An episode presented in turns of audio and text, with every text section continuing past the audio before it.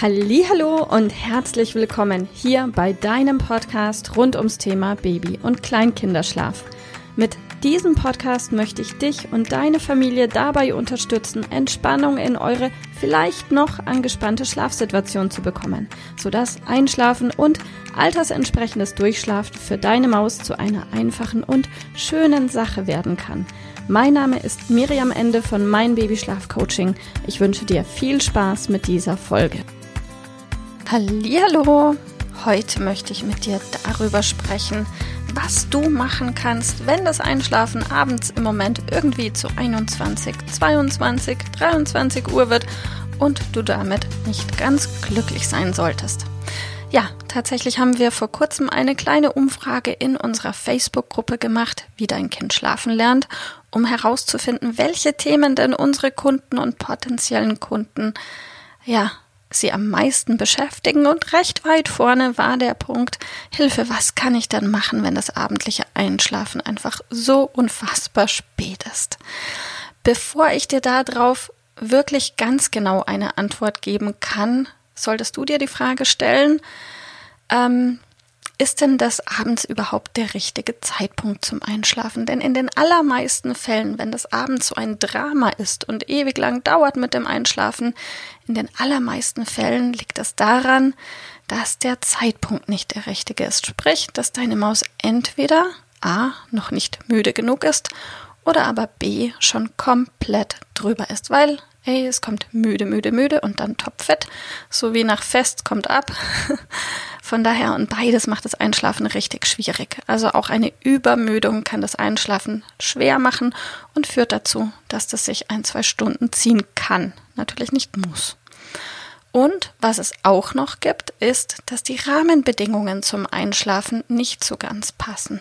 Ich möchte jetzt an dieser Stelle auf zwei Punkte eingehen, und zwar Punkt eins die Rahmenbedingungen, und ich möchte darauf eingehen, was du denn machen kannst, wenn deine Maus abends total munter ist, wenn du sie ins Bett bringst und du das Gefühl hast, okay, dann ist es tatsächlich erst um 21 Uhr oder 22 Uhr müde.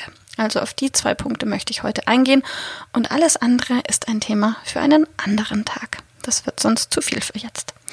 Also, was meine ich mit Rahmen? Rahmen heißt die äußeren Bedingungen, die das Einschlafen einfach machen können. Und hier kann es zum Beispiel sein, und das beobachten wir vor allem bei Kindern, die, naja, schon etwas älter sind, vielleicht 18 Monate, 20 Monate, zwei Jahre oder älter.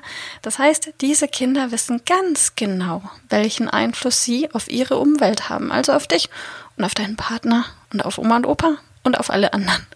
Denn recht häufig ähm, sind die Kleinen recht erfinderisch darin, Strategie zu entwickeln, die sie dahin bringen, wo sie gerade hin möchten. Und das wiederum ist vielleicht nicht unbedingt das, was du gerade möchtest.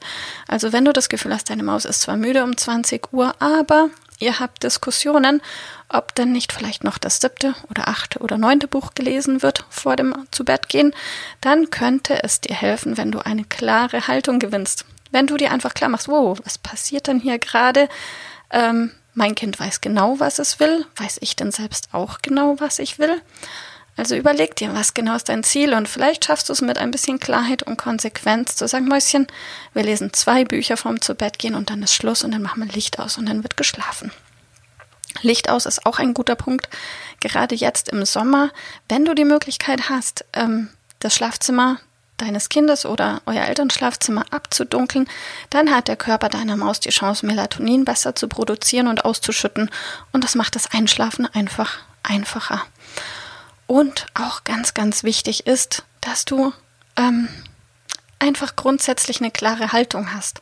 Also wenn du weißt, jetzt ist Schlafenszeitpunkt und du bist dir sicher, das ist der richtige Zeitpunkt für dein Kind zum Schlafen, weil du deine Maus einfach gut kennst und die Zeichen gut deuten kannst, dann sei klar in deiner Kommunikation und mach nicht heute A und morgen B und übermorgen C. Gib deiner Maus die Chance, einen stabilen Rahmen zu finden, so dass sie weiß, okay, da abends einschlafen läuft immer so und so ab. Immer macht der Papa mich Bett fertig und dann bringt die Mama mich zu Bett. Oder, oder, oder. Dass da eine gewisse Konditionierung eine Chance hat. Das macht es euch einfach einfacher. Und auch ganz wichtig, gerade für ältere Mäuse, vielleicht gibt es ja große Geschwisterkinder, die abends schon Fernsehen dürfen. Tatsächlich ist es so, dass dieses blaue Licht von Handy, Tablet, Fernseher und Co für viele Menschen das Einschlafen schwieriger gestalten kann.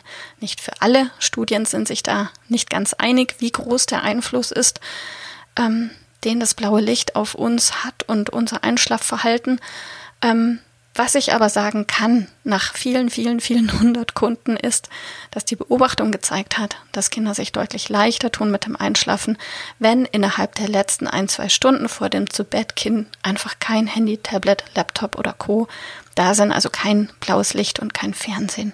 Vielleicht hilft es ja auch für die Zukunft, auch gerade bei größeren Kindern, wenn du beobachtest, dass deine Maus ähm, nach der abendlichen Sendung plötzlich aufdreht dann ist es vielleicht sinnvoll, diese abendliche Sendung etwas früher gucken zu lassen oder durch ein Buch zu ersetzen. Ja, wenn aber die Problematik eine andere bei euch sein sollte, sprich, du sagst, okay, deine Maus ist abends topfit und einfach putzmunter und erst ab 21 Uhr wirklich müde oder ab 22 Uhr, dann herzlichen Glückwunsch, hat dein Kind ein Überangebot an Schlaf. Das lässt sich ganz einfach lösen, indem du den Schlaf an einer bestimmten anderen Stelle des Tages so reduzierst, dass deine Maus in Zukunft einfach früher müde ist und dann vielleicht schon um acht oder um sieben gut einschlafen kann. Je nachdem, wie viel Tagschläfchen ihr im Moment habt und je nachdem, wie eure Aufsach Wachsituation in der Früh ist, gibt es da unterschiedliche Möglichkeiten. Also vielleicht, falls deine Maus Stand heute in der Früh sehr lange schlafen sollte, ähm, bis um neun oder zehn und entsprechend auch die Tagschläfchen spät sind, dann wäre eine mögliche Lösung in der Früh deine Maus für ein paar Tage, nicht für lange, einfach nur für ein paar Tage in der Früh Schritt für Schritt etwas früher zu wecken, sodass der Aufwachzeitpunkt in der Früh nach vorne kommt.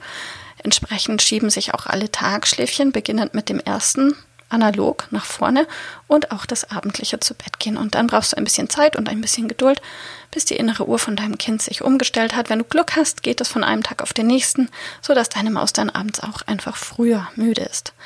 Wenn aber das morgendliche Aufwachen bei euch zu einer super Zeit ist, vielleicht eine früh um sieben und du bist damit ganz happy, dann wäre eine Überlegung, die zwei oder drei Tagschläfchen zu konsolidieren, sprich einen der Tagschläfchen zu streichen und einen weniger anzubieten. Wenn du sagst, oh nee, mein Kind braucht aber genau diese Menge an Tagschlaf, ob es jetzt einer ist oder zwei oder drei, dann kannst du einen der Tagschläfchen kürzen. Was genau richtig ist, welchen du kürzt, ist komplett von Kind zu Kind unterschiedlich. Beobachte einfach deine Maus und stell dir die Frage, an welchem Tag fällt es meinem Kind und mir auch vom Tagesablauf her am leichtesten, auf ein paar Minuten Schlaf, vielleicht auf eine halbe Stunde zu verzichten. Zwack da was ab. Oft ist es der letzte Tagschlaf und dann sollte das mit dem abends früher Einschlafen auch gut funktionieren. Ich wünsche dir ganz viel Erfolg beim Üben, weil alles braucht seine Übung und vielleicht bis bald. Tschüss. Hallo, heute mit dem Thema Einschlafbegleitung, Fluch oder Segen. Ja, recht häufig bekommen wir Nachrichten von unseren Kunden und unseren Followern auf Instagram oder auf Facebook mit der Nachricht, hey, darf ich mein Kind in den Schlaf begleiten? Ja, die Antwort ist ganz klar, kannst du machen. Ähm, ist es schlecht? Keine Ahnung. Ähm, das ist eine Antwort, die lässt sich so per se ganz einfach nicht geben. Denn die Frage ist ja immer, was ist dein Ziel? Und wenn ich jetzt einfach mal davon ausgehe, dass dein Ziel der ist, dass deine Maus innerhalb weniger Minuten friedlich und entspannt in den Schlaf gleitet und all das entsprechend durch, durchschläft, das kann für jedes Alter etwas anderes bedeuten, dann kann ich dir immer noch nicht sagen, ob eine Einschlafbegleitung oder auch eine Einschlafhilfe förderlich ist oder nicht. Eine Einschlafhilfe ist ja grundsätzlich all das, was du machst, was deiner Maus das Einschlafen einfacher macht. Und es kann sensationell funktionieren und kann auch nie zum Issue, zur Schwierigkeit, zum Problem werden. Aber ja, manchmal wird sie es doch.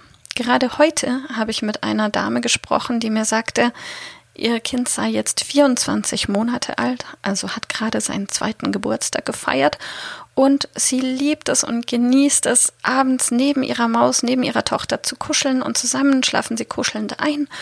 Und sobald die Tochter eingeschlafen ist und falls die Mutter wieder wach wird, schleicht sie sich aus dem Zimmer, steht auf und ja, bis vor zwei Wochen hat ihre Tochter auch sensationell durchgeschlafen, aber zack, seit zwei Wochen ist es so, dass die Kleine alle zwei Stunden weinend wach wird. Die Mutter meint, es klingt richtig panisch und sie schreit Zeta und Mordio. Und dann muss die Mama sich wieder daneben legen, dann kann die Kleine wieder einschlafen, um dann weitere ein, zwei Stunden später wieder aufzuwachen, auch wieder weinend und regelrecht panisch, wie die Mama sagt. Ja, was ist passiert? Oft ist es so, dass Einschlafhilfen vollkommen in Ordnung sind und nie zum Problem führen. Ich mag das Wort Problem nicht, aber mir fällt gerade kein anderes ein. Und häufig ist es auch so, dass eine Familie vielleicht vier, fünf verschiedene Einschlafhilfen am Start hat. Vielleicht den Kinderwagen, das Einschlafstillen ab und zu rumtragen oder aber Co-Sleeping. Und aber nicht jede dieser Einschlafhilfen führt zu einer Schlafassoziation. Eine Schlafassoziation ist eine mit der Einschlafhilfe verknüpfte Sache im Kopf, wenn eine Maus quasi glaubt, in Anführungsstrichen, sie bräuchte XY, um in den Schlaf finden zu können oder aber um den Übergang von einem Schlafzyklus in den nächsten meistern zu können. Das heißt, vielleicht ist das Einschlafen im Kinderwagen zwar eine Einschlafhilfe, führt aber niemals dazu, dass ein Kind wegen diesem Einschlafen im Kinderwagen aufwachen müsste.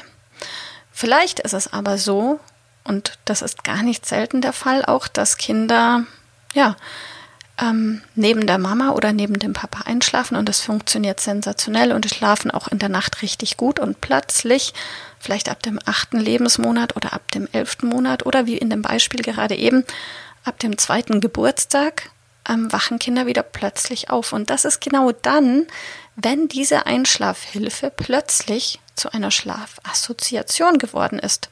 Typischerweise passiert das immer dann, wenn gerade eine Regression am Start ist, die auch immer damit einhergeht, dass eine neue kognitive Reife entsteht, dass sich Synapsen im Kopf neu verknüpfen, die Umwelt und man selbst ganz anders wahrgenommen wird und plötzlich kann eben eine Sache, die bisher immer sensationell funktioniert hat, genau eben die Wurzel und die Ursache des Übels sein. Von daher, wenn also deine Frage sein sollte, ist eine Einschlafhilfe gut oder schlecht, dann ist meine Antwort, hm, überleg dir, stell dir die Frage, wenn dein Kind in der Nacht aufwacht, was genau musst du machen, damit deine Maus weiter schlafen kann? Und wenn du dann etwas machen musst, dann ist genau dieses machen müssen etwas, das du angehen kannst, vorausgesehen, du möchtest, vorausgesetzt, du möchtest eure Nächte verbessern. Wenn nicht, kannst du natürlich so weitermachen. Also grundsätzlich braucht man gar nichts ändern, was man nicht ändern möchte. Aber wenn du andere Ergebnisse haben möchtest, dann kann es dir vielleicht helfen, eben genau das zu ändern, was du abends beim Einschlafen machst, tagsüber beim Einschlafen machst oder eben in der Nacht beim Wiedereinschlafen machst. Wie? Da gibt es unfassbar viele verschiedene Wege und Ansätze und es gibt für jeden den richtigen Weg und es gibt auch für jeden das richtige Tempo. Manche haben nach drei Tagen ihr Ziel erreicht, manche brauchen drei Wochen, manche vier. Alles ist vollkommen in Ordnung, weil für jede Familie ist was anderes richtig und vielleicht auch für jedes Kind etwas anderes richtig. Ich wünsche dir so oder so, wenn du für dich sagst, du möchtest bessere Nächte haben, überleg dir einfach was, änderst, triff eine Entscheidung, änderst. Und wenn du dir Unterstützung wünschst, sind wir gerne für dich da.